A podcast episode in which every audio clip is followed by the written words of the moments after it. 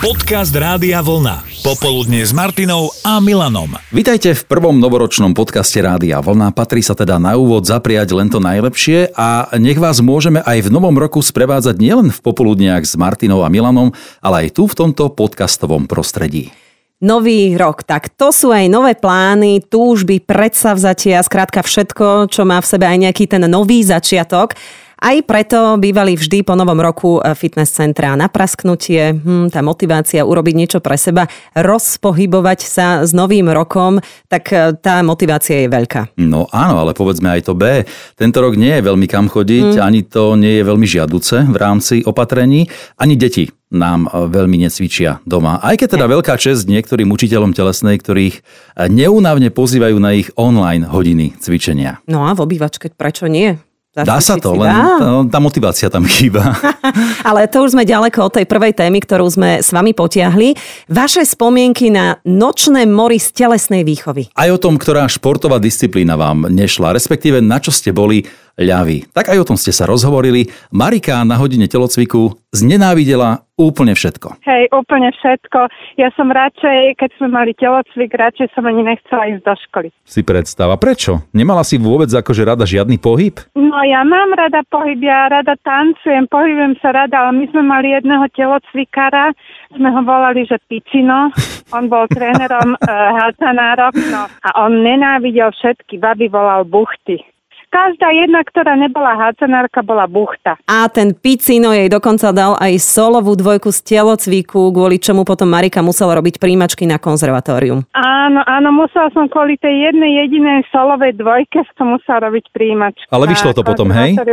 Áno, samozrejme, super to Takže nie je to o tom, že by si teda, ako si povedala, nemala rada pohyb, ale jeden jediný učiteľ ti, ti spôsobil celoživotnú traumu z telesnej výchovy. Áno, presne tak. Možno, že ste si v tejto chvíli aj vy spomenuli na nejakého prísneho učiteľa telocviku, na hodinách ktorého to nebolo naozaj med lízať. Dáške ale nerobil starosti učiteľ, ale futbalisti, hlavne keď bolo treba behať. My sme museli zo školy sa v škole ešte prezliesť do telocvičného úboru, boli sme priamo v meste, ekonomická škola a my sme pekne tak oblečené v lete, to sa ešte, ešte sme mali úbor, také tie trenky. A tak sme cez celé mesto museli utekať a na štadión fotbalový No a ešte aj na tom štadióne, keď mali náhodou fotbalisti tréning. Ó, veľká hamba, no, že? No jasne, Trapas. okrikovali, lebo by sme nevládali už. Radšej by si zostala niekde v telocvični a tam skákala cez kozu, pokojne aj nepreskočila, ale beh po meste cez futbalový štadión plný chalanov, pubertálnych, toto nie.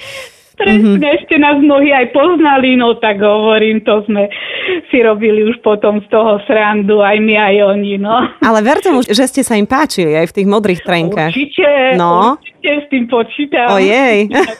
Maťa, spomenula si tam dáške skok cez kozu, to bol aj tvoj strašiak z telocviku? Uh-uh, môj strašiak z telocviku bolo lano šplch po lane. Tak to je veľmi podobné inak. Nie, ale teraz musím povedať, že s odstupom e, niekoľkých pár rokov to dokonca ovládam. Výborne, áno, tak chodíš na toho Spartana. Mm. Zdenka sa nám totiž ozvala, že jej koza nedala spávať. Nočná mora bola e, hlavne tá koza. sa bola preskočiť. A ako to vyzeralo, že e, ideme s rozbehom a pol metra predtým si sa zastavila, že nie, nie ani náhodou? E, ja som to odmietla úplne. Mm, ani si to neskúsila? Vieš čo, potom áno, potom ale to už bolo na strednej škole, tam som sa hambila nepreskočiť kozu.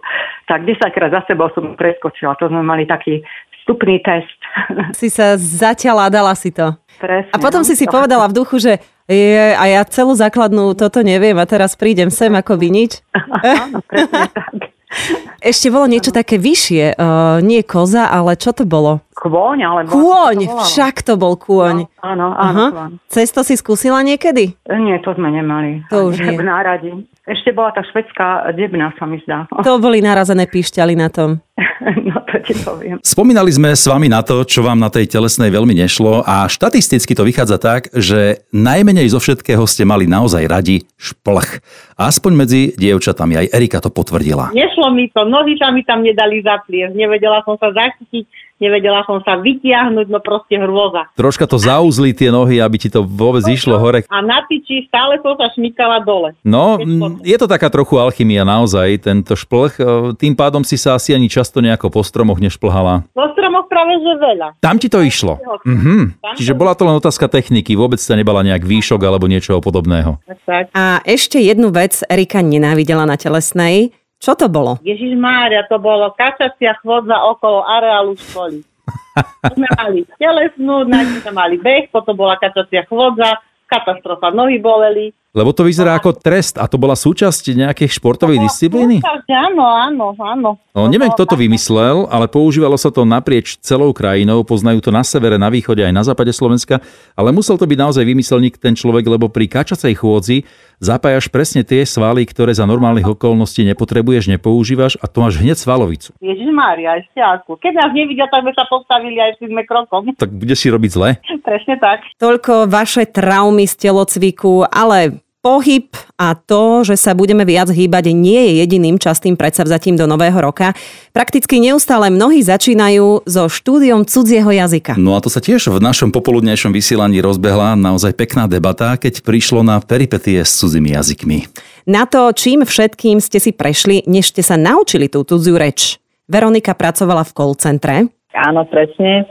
Pán určite volá, že zase mu nejak nesedela faktúra alebo účtovníctvo. To mi už kolega potom preložil, čo vlastne chcel. A ja som v strese teda, že je, vyskúšam si angličtinu, že to, čo som sa naučila, taká som bola pyšná. Nabudená, A, mhm. a celé sa to potom domrvila. Taká som bola v strese, že som sa transformovala. No ty si to tak napísala, že on sa opýtal, do you speak English? A ty, že no, mm, moment, Transformers my college.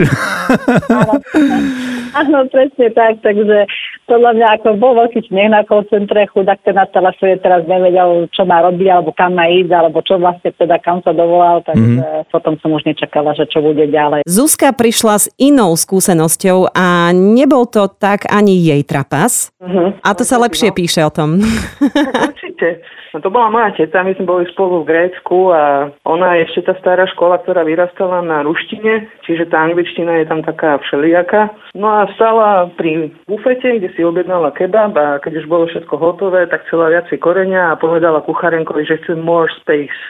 More space. Mhm. tak ten iba tak pozrel, ale pochopil však turistínu. Najskôr, že odstúpil, že sa jej zľakol, že potrebuje svoj priestor a potom jej nasypal toho korenia, koľko len chcela však. Tak. A keď sme pri tých peripetiách s jazykom, v tomto smere nás e, veľmi príjemne prekvapila Emily.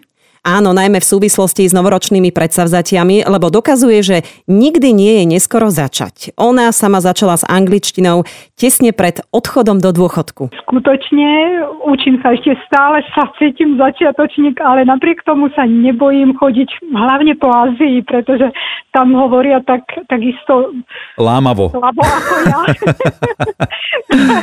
Takže, ale zatiaľ som sa nestratila, zatiaľ som si všetko vybavila e, na dovolenky, výlučne e, si všetko vybavujem sama, aj sa tam orientujem sama, teda Mhm. mm-hmm. chodím s kamarátkami alebo s manželom. Čiže žiadne cestovky, nič, proste cestujete na vlastnú pesť. Nie, šetrím peniaze, zároveň sa učím ešte Na svete existuje okolo 7832 jazykov a vyhodnotiť, ktorý svetový jazyk je najťažší, je prakticky nemožné. Iný pohľad na vec má Európan, iný obyvateľ Ázie. Ale pokiaľ ide o najľahší zo svetových jazykov, tak tam zhoda panuje, zaň pokladajú odborníci španielčinu. No, Nemčina, to je už iné kafe. Zuzka sa s ňou skoro dostala do problémov v jednom z barov vo Viedni. Tam išlo vlastne o nemecký výraz uh, etwas weiß, ako v jednotnom čísle. A čiže ako v množnom čísle tam už potom vlastne malo byť vysen, ale z toho vzniklo weiß ako biele. Mhm. Čiže ty si sa opýtala, keď to tak preložíme, čo? Som iba jednému známemu tam povedala, že či chce niečo biele. Áno. A vlastne z toho vzniklo to, že keď som potom išla na toaletu, tak na toalete ma čakalo 6 ľudí v rade, ako na rožky. Ty si bola A drogový díler potom v mňa- takom prípade. Áno, áno, chceli sa do mňa kúpiť drogy, ja som sa schovávala a celý večer, normálne sme museli zostať až do konca, do záverečnej. Lebo sme sa báli výsť normálne von, že či ma tam bude čakať ešte aj policia. A zďaleka to nebola jediná Zuzkina príhoda s nepochopením jazyka. Ďalšia sa stala na chorvátskej ambasáde, kde pracovala ako obsluha. Tam vlastne sme pripravovali skoro dva dní vlastne recepciu pre chorvátskeho prezidenta, ktorý prišiel sem do Bratislavy. Ja som ho v živote nevidela, jak vyzerá, áno. Mhm. že vlastne keď vošiel tými schodami hore, tak to bola prvá veta, ktorú povedal. Čo, pozdravil Áno, sa. samozrejme, pozdravil chorvátsky. Dobrý dan. Dan. Áno, len bohužiaľ v tom kontexte, ktorý som ja počula, tak tam bolo počuť len nadávku. Dobrý, hej. mm. A, a takže uh, ja som, ja jednoducho som taký trošku výbušnejší typ, takže som hneď po ňom vybehla, že to si nezaslúžime, že naozaj sme sa o to starali. Dva dní sme ani nespali, čo sme tam všetko pripravovali. Toto si povedala chorvátskemu prezidentovi? Áno, áno. A aj tí SBS-kari na mňa kúkali, proste čo tam bola malú chránku, ale nikto, nikto sa akože nezastavil, normálne ma nechali. A pochopil to potom, že čo si myslela? Najprv ale to museli vysvetliť mne a čo som sa najviac čudovala, že prišiel za mnou do kuchyne, lebo ja som sa rozutekala, potom keď mi to vysvetlili, utekala som preč. Mhm. A on za mnou prišiel do tej kuchyne a nakoniec on sa mne ospravedlnil, že jednoducho si mm, neuvedomil, že e, to takto vyznelo a nakoniec teda sme si tak trošku pokecali, dali sme si jeden drinček a ale aspoň mal zábavu na celý večer. Popoludne s Martinou a Milanom.